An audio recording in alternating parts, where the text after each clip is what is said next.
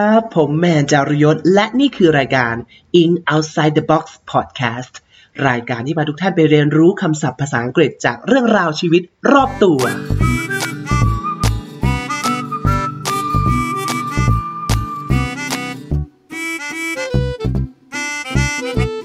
สวัสดีครับ สวัสดีท่านผู้ฟังทุกท่านนะครับ ตอนนี้ก็อยู่กับเราใน EP 0 นะครับ ของรายการ In Outside the Box Podcast นะครับ รายการที่พาทุกท่านไปเรียนรู้ภาษาอังกฤษจากเรื่องราวชีวิตรอบๆตัวนะครับ เอ๊วันนี้ก็เป็น EP 0ของเรานี่ไม่เริ่มต้นนะฮะ เป็น EP 0มาทำความรู้จักกันก่อน เราเป็นใครมาจากไหนนะครับสำหรับผู้ฟังที่ได้เปิดเข้ามาฟังในรายการของเราในวันนี้ ก็ขอฝากรายการของเราไว้ในอ้อมอกอ้อมใจด้วยกันนะครับสำหรับใครที่ชื่นชอบการเรียนภาษาเนอะ ชอบฟังเรื่องราวเกี่ยวกับภาษาชอบภาษาอังกฤษ หรือจะเป็นภาษาอื่นๆใดก็ตามที่อยู่รอบโลกของเรานะครับผมรายการนี้ความตั้งใจของเราก็คือ ต้องการจะบอกเล่าเรื่องราว ทั้งเคล็ดลับการเรียนภาษา ทั้งเรื่องราวของคำศัพท์ที่มีบางสิ่งบางอย่างที่ลึกลงไปมากกว่าคำศัพท์ที่เราอาจจะรู้ในชีวิตประจำวันนะครับ ผมรายการนี้ก็อยากจะนำเรื่องราวต่างๆ มาบอกเล่าให้ฟัง เท่าที่เรานึกขึ้นได้หรือไปเห็นไปเจออะไรน่าสนใจ ก็จะนำเรื่องราวต่างๆ เกี่ยวกับภาษาทั้งเกร็ดเล็กเกร็ดน้อย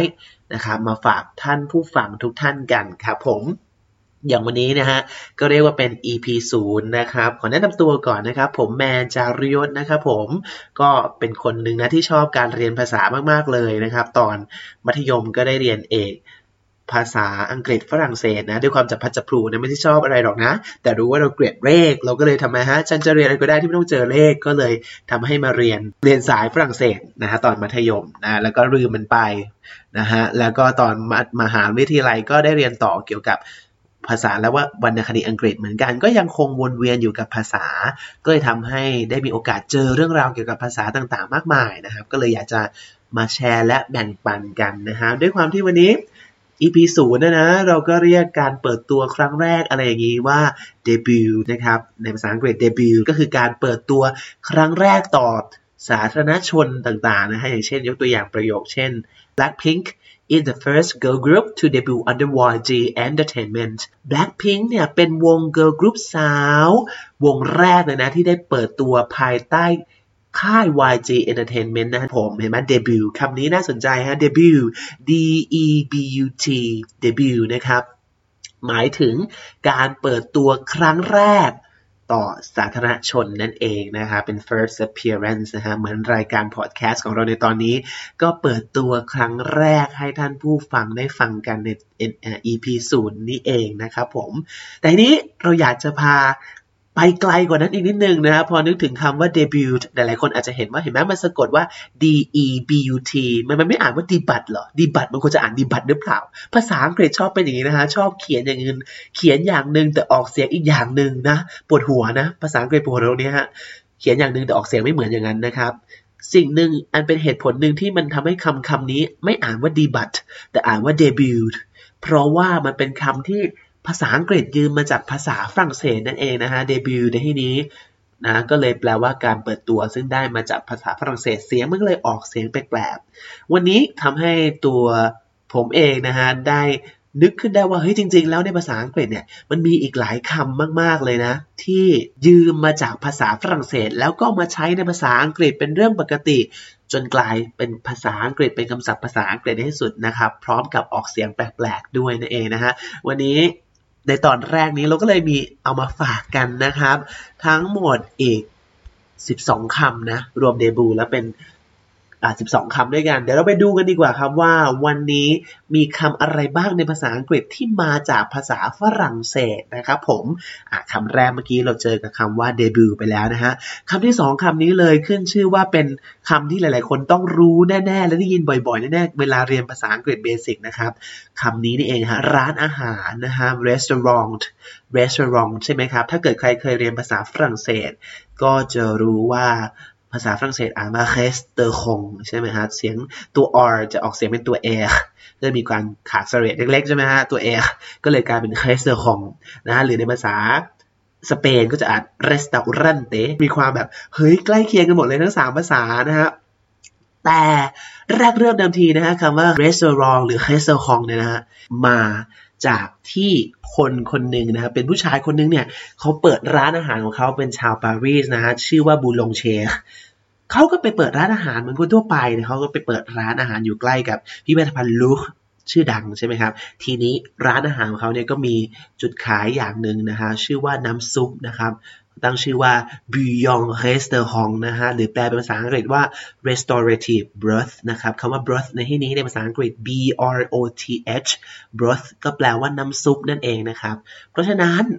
restaurant เนี่ยแปลเป็นภาษาอังกฤษว่า restore คือการกู้คืนสภาพขึ้นมานั่นเอง เพราะฉะนั้นเขาก็เลยบอกว่ามาร้านฉันเถอะมากินน้ำซุปร้านฉันรับรองว่าน้ำซุปร้านฉันเนี่ยนะจะกู้ให้เธอ คืนจากความหิวมาสู่ความสดชื่นอีกครั้งนั่นเองนะฮะ ซึ่งนายคนนี้เนี่ยก็เขียนข้อความภาษาละตินไว้หน้าร้านตัวเองด้วยว่าแปลภาษาอังกฤษได้ว่า come to me all who suffer from pain of the stomach and I will restore you นะครับ ก็คือมาหาฉันเถิดใครก็ตามที่เจ็บปวดเหนื่อยล้าจากความหิวโหยของเสียงกระเพาะร้อง แล้วข้า จากฟื้นฟูความหิวให้เจ้าคืนกลับสู่ความสดชื่นนั่นเองนะฮะนางก็เขียนอย่างนี้ก็เลยกลายเป็นขายดีขายดีนะครับน้ำซุปที่เรียกว่าอบุยองคาซารองที่แปลว่าน้ำซุปที่เยียวยาผู้หิวโหยเนี่ยก็เลยกลายเป็นเมนูเด็ดเมนูดังของร้านนี้ นอกจากนางขายน้ำซุปแล้วก็ยังขายอาหารอย่างอื่นอีกด้วย คำคำว่าเรสรองนี้ก็เลยกลายเป็นคำที่แพร่หลาย แล้วก็สุดท้ายก็กลายมาเป็นคำนิยมที่เรียกแทนร้านอาหารในที่สุด และอิทธิพลของภาษาฝรั่งเศส ก็เข้ามาสู่ภาษาอังกฤษจนกลายเป็นคำว่า restaurant ร้านอาหารที่เราใช้กันอยู่ทุกวันนี้นั่นเองนะครับอ่านะคำนี้ก็น่าสนใจแล้วคำต่อไปคำที่ 3 ใกล้เคียงกันนะครับเมื่อเราเข้าร้านอาหารเวลาทานอาหารทีเราก็ต้องอวยพรกันใช่ไหมฮะเราต้องอวยพรแปลว่า ขอให้ทานอาหารให้อร่อย ขอให้เจริญอาหารถูกต้องไหมนะครับ ภาษาฝรั่งเศสนะครับที่เราใช้กันคือบงนเปตีใช่ไหมครับ ซึ่งเอามาใช้ในภาษาอังกฤษได้เหมือนกันเวลาพูด บอกว่า have a good meal have a good meal ขอให้ทานอาหารให้อร่อยนะ พูดภาษาฝรั่งเศสว่าบงนเปตีนะครับ b o n บงเนี่ยแปลว่าดี แปลว่า good นะครับ appetite เนี่ยนะครับเป็นภาษาอังกฤษได้อีกเช่นกันครับ เป็นภาษาอังกฤษว่า appetite appetite นะครับ A P P E T I T E A P P E T I T E appetite แปลว่าความอยากอาหาร เพราะฉะนั้นบงเนปตีก็เลยแปลว่า ขอให้มีความอยากอาหาร ขอให้เจริญอาหารกินอาหารให้อร่อยนั่นเองนี่ก็เป็นเรียกว่าเป็นสำนวนที่ใช้กันบ่อยนะครับ ในเวลาทานอาหารนะฮะ คำที่สี่ครับ เป็นอีกคำที่น่าสนใจไม่แพ้กันเชื่อว่าท่านผู้ฟังหลายท่านคงได้เคยได้ยินคำนี้มาแน่ๆแหละคำว่าเดจาวูเคยได้ยินไหมเวลาแบบเฮ้ยเราเห็นเหตุการณ์อะไรที่รู้สึกเฮ้ยเหมือนเราเคยเจออย่างนี้มาก่อนมีไหมฮะเวลาที่แบบเฮ้ยเราเคยเห็นภาพนี้มาก่อนในหัว มันเคยเห็นที่ไหนไม่รู้แหละแต่มันคลับคล้ายคลับคลาเหมือนเราเคยเจอเหตุการณ์นี้ เรามาจะเรียกว่าเดจาวูใช่ไหมครับผมเฮ้ยนี่มันเดจาวูจังเลยนะฮะซึ่งมาจากภาษาฝรั่งเศสนั่นเองเดชาวิวนะฮะเดชาวิวเดชาแปลว่า already ครับแปลว่า เคยมาแล้ว ส่วน view นี่ยครับเป็น verb แปลว่า เห็นนะฮะมองเห็นในอดีตนะครับ deja vu ก็แปลว่า already seen นั่นเองจึงแปลว่าเหตุการณ์ที่เราเคยเห็นมาแล้วนะครับ เช่น when the car broke down again it was deja vu when the car broke down again it was deja vu ตอนที่รถฉันเสียเนี่ยนะ เฮ้ยเหมือนเดจาวูเหมือนเคยเห็นเหตุการณ์นี้มาแล้วเลยว่ะนะครับเดจาวูนี่มาจากภาษาฝรั่งเศสนั่นเองแล้วก็เป็นอิทธิพลมาสู่ภาษาอังกฤษในที่สุดนั่นเองมันที่ระดับภาษาไทยเราก็ใช้นะใช่ไหมฮะเราบอกเฮ้ยเหตุการณ์นี้มันเดจาวูนั่นเองนะครับผมอันละคำที่ 5 ครับคำนี้เป็นคำว่าคู่มั่นนะฮะใช่ไหมครับหลายคนคงเคยได้ยินแล้วฟิยองเซ่นั่นเองนะฮะฟิยองเซ่เห็นไหมฮะเขียนว่า F I A F I A N C E ใช่ไหมครับ มันควรจะอ่านว่า finance finance ใช่ไหม แต่ด้วยความว่ามาเอามาจากภาษาฝรั่งเศสก็เลยต้องเป็น fiancé fiancé นะครับ ยกตัวอย่างเช่น my fiancé and I were childhood sweethearts my fiancé and I were childhood sweethearts ก็คือฉัน คู่มั่นของฉันกับฉันเนี่ยนะ เรารักกันมาตั้งแต่เด็กนั่นเองนะฮะฟิยงเซนะฮะหลายๆครั้งจะเห็นอักษรที่เป็นตัวเอียงอยู่ตรง e เพื่อให้เราออกเสียงว่าเซฟิยงเซนะครับเป็นภาษาฝรั่งเศสอีกคำหนึ่งที่เข้ามาสู่ภาษาอังกฤษนั่นเองคำที่ 6 ครับผม คำนี้ก็ใช้บ่อยมาก ๆ ไม่แพ้กันนะฮะคำว่าของที่ระลึกนะ เวลาที่เราไปเที่ยวไหนก็ต้องซื้อของที่ระลึกมา นั่นคือคำว่าอะไรครับคำว่า souvenir นั่นเองครับ souvenir ใช่ไหมครับ souvenir ก็มาจากภาษาฝรั่งเศสเห็นไหมครับผมถึงได้เขียนไปแปลกอ่านออกเสียงแปลกๆนะครับคำที่ 7 ครับผมคำนี้ขอให้เดินทางโดยสวัสดิภาพใช่ไหมครับ have a safe trip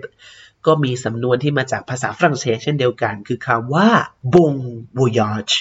bon voyage ใช่ไหมครับ เมื่อกี้เราเจอในบงนั้นไปตีไปแล้วนะครับว่าบง b o n แปลว่า good เพราะนั้น bon voyage ก็คือ good trip นั่นเองครับ เดินทางโดยสวัสดิภาพนั่นเองครับผมคำที่ 8คำนี้ เวลากินกับสลัดเราใช้มายองเนสก็ได้ใช่ไหมฮะ แต่คำนี้เป็นคำที่อีกหนึ่งคำที่ควรระวัง เพราะภาษาอังกฤษเราไม่อ่านว่ามายองเนสนะครับผม เราอ่านว่า mayonnaise mayonnaise mayonnaise stress ที่คำว่า may นะครับ ก็เลยกลายเป็น mayonnaise mayonnaise ไม่ใช่มายองเนสนะครับผมออกเสียงให้ถูกต้องไม่งั้นเดี๋ยวคุยกับฝรั่งไม่รู้เรื่องนะครับ mayonnaise นะครับ mayonnaise นะครับนะครับซึ่งคำนี้นะฮะจริงๆแล้วมันก็เป็นเขาเรียกว่าเป็นครีมข้นใช่ไหมที่เป็นของดีของเกาะอ่าของเมืองมาฮองนะฮะที่อยู่บนเกาะมาโจรกาของสเปนใช่ไหมครับก็เป็นของดีเลยนะ แล้วพออตกกลายเป็นเมืองขึ้นปุ๊บเกาะนี้กลายเป็นเมืองขึ้นของ ฝรั่งเศสก็เลยกลายมาเป็นคำเรียกมายองเนสนั่นเอง แล้วก็จะกลายเป็นภาษาอังกฤษที่เราเรียกกันว่าเมลเนสนั่นเองนะครับผมนี่ก็เป็นคำที่เราใช้บ่อยมากๆเลยคำต่อไปคำที่ 9 นะฮะคูเดต้านะครับคูเดต้าเราจะไปคำนี้เร็วๆผ่านๆนะฮะไม่ได้เกี่ยวอะไรกับการเมืองไทยนะฮะคูเดต้าก็คือรัฐประหารนั่นเองนะฮะตามเขาเรียกว่าอะไรนิยามของ Dictionary ได้ให้คำหมายคำว่า coup d'etat ไว้ว่า a sudden violent and illegal seizure of power from a government การยึดอำนาจจากรัฐบาลด้วยการด้วยความรุนแรงผิดกฎหมาย แล้วก็ทำอย่างกระทันหันสายฟ้าแลบนั่นเอง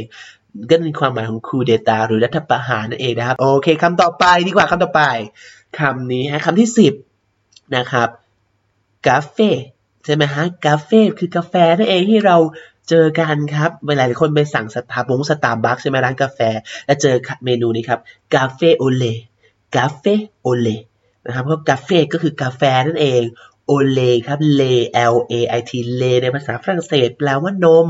ฉันกาเฟโอเลนะครับเมนูนี้ถ้าเกิดใครไปสั่งนะออกเสียงเลยนะกาเฟโอเลเอากาเฟโอเลแก้วหนึ่งครับโดนเขาตบนะฮะกาเฟโอเลนะแปลว่ากาแฟ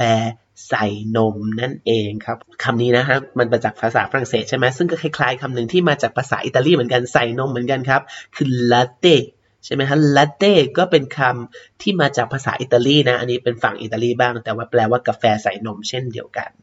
คำที่ 11 ครับผมคำที่ 11 คำนี้ ใครชอบกินตับห่านนะอาหารฝรั่งเศสนะตับห่านคำนี้ต้องมาแล้วล่ะฟัวคาใช่ไหมฮะฟัวคาก็คือตับห่านนั่นเองนะฮะเพราะว่าฟัวแปลว่าตับ นะครับแปลว่า liver แล้วก็ราเนี่ยแปลว่าอ้วนอิ่ม เอม เต่งตึงนะครับเป็นฟัวขาก็แปลว่า ตับที่มันอิ่มเต่งนะฮะก็คือแบบมันเต็มปากเต็มคำนั่นเองของตับห่านนะครับผมอ่าและคำสุดท้ายครับท่านผู้ฟังครับคำที่ 12 o de toilette o de toilet ครับแปลว่าอะไรเอ่ย รู้ไหมฮะ o de toilet ก็คือ น้ำหอมนั่นเองครับผมนะฮะเป็นคำที่เอามาใช้กันอย่างแพร่หลายนะในถ้าใครใครเป็นแฟนๆน้ำหอมคงจะรู้จักคำนี้กันดีว่า o de toilette นะครับ เพราะว่า o e a u o นะครับแปลว่าน้ำในภาษาฝรั่งเศส o de toilette ก็แปลว่าน้ำในห้องน้ำแปลอย่างนี้ดูแย่มากเลยนะแปลอย่างนี้เราไม่อยากใช้เลยนะไม่อยากฉีดนะเอาน้ำเหมือนเอาน้ำส้วมมาฉีดนะแต่ความจริงแล้ว o de toilette toilette นี่แปลว่าห้องน้ำนี่แหละแต่ว่า ความหมายของเขาคือแบบ เป็นน้ำที่ไว้แบบว่า เอามาฉีดให้มันสดชื่นหลังจากอาบน้ำเสร็จแล้วให้มันหอมกรุ่นใช่ไหมฮะนะฟังนี้คุณดูค่อยรู้สึกน่าใช้ขึ้นหน่อยนะโอเคนะครับเพราะฉะนั้นสามคำในใครที่อยู่ในวงการน้ำหอมนะคงจะต้องรู้จักสามชื่อนี้นะมี eau de parfum ใช่ไหมฮะ eau de cologne แล้วก็ eau de toilette นั่นเองนะครับผมซึ่งสามอย่างนี้เป็นน้ำหอมเหมือนกันแหละ แต่เขามีนะตามภาษา technical term นะมีการซอยย่อยน้ำหอมออกเป็น 3 ประเภทใช่ไหมครับ อันแรกคือ eau de parfum เนี่ยนะ มันจะเป็นน้ำหอมที่เขาเรียกว่าเข้มข้นที่สุดแล้วกันนะฮะ มีน้ำหอมอยู่ถึง 15-18%แล้วก็อยู่ติดได้ถึงประมาณสัก 6-12 ชั่วโมงนะครับ ส่วนน้ำหอมที่เข้มข้นลงมาน้อยลงมาหน่อยก็คือ eau de toilette ใช่ไหมครับ ที่เป็นน้ำหอมจะอยู่ได้ประมาณสัก 2-4 ชั่วโมงนะครับผม นะมีน้ำหอมหัวน้ำหอมอยู่แค่ประมาณสักสี่ถึงแปดเปอร์เซ็นและอันที่เรียกว่าเข้มข้นน้อยที่สุดก็คือโอเดโกโลนนะฮะที่แปลว่ามือชื่อเมือง เพราะว่าน้ำหอมเนี้ยมาจากเมืองโคโลนของประเทศเยอรมันนั่นเองนะฮะเรียกว่าโอเดโกโลนก็คือน้ำจากเมืองโคโลนนั่นเองนะฮะซึ่งอันนี้จะมีความเข้มข้นน้อยที่สุดนะครับ คือจะติดอยู่ประมาณสักหนึ่งชั่วโมงเท่านั้นเองนะครับผมเป็นยังไงกันบ้างนะระหว่าง 12คำนี้ จากภาษาฝรั่งเศสนะครับเรามาทวนกันอีกสักหน่อยหนึ่งแล้วกันว่ามีคำว่าอะไรบ้างวันนี้เราเรียนไปมี 12 คำวันนี้ที่เราได้เรียนกันไป debut debut ที่แปลว่าเปิดตัวเป็นครั้งแรกต่อสาธารณชนคำที่สอง restaurant ที่แปลว่าร้านอาหารคำที่สาม bon appetit แปลว่า ขอให้ทานอาหารอร่อย อันที่สี่ déjà vu ใช่ไหมครับ ที่แปลว่าเหตุการณ์ที่เราเคยเห็นมาก่อนแล้วคำที่ห้า fiancé แปลว่าคู่มั่นคำที่ 6 ครับ souvenir souvenir แปลว่าของที่ระลึกคำที่ 7 ครับ bon voyage bon voyage แปลว่าขอให้เดินทางโดยสวัสดิภาพคำที่ 8 mayonnaise mayonnaise แปลว่ามายองเนสนั่นเองคำที่ 9 ครับ coup d'état coup d'état แปลว่ารัฐประหารคำที่ 10 กาเฟโอเลกาเฟโอเลแปลว่ากาแฟใส่นมคำที่สิบเอ็ด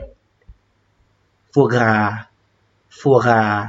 หรือว่าฟัวกราที่แปลว่าตับห่านนั่นเองครับผม และคำสุดท้าย 12 o de toilette o de toilette ที่แปลว่า น้ำหอมนั่นเองครับ และนี่คือ 12 คำใน EP 0ของเรา หวังว่าจะถูกใจท่านผู้ฟังไม่มากก็น้อยนะครับผม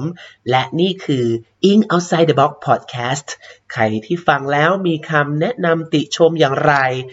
สามารถพิมพ์แสดงความเห็นไว้ได้นะในช่องทางที่ท่านได้รับฟังนะครับ Podcast อันนี้ไม่ว่าจะเป็น Podbean SoundCloud Podcast หรือ Spotify นะครับผม และเรายังมีเรื่องราวดีๆ จากคำศัพท์ภาษาอังกฤษมาฝากกันอีกมากมาย ในตอนต่อไปข้างหน้านะครับ อย่าลืมกดติดตามกันได้นะฮะ แล้วเดี๋ยวเราพบกันใน EP ต่อไปสำหรับวันนี้ต้องลาไปก่อน สวัสดีครับ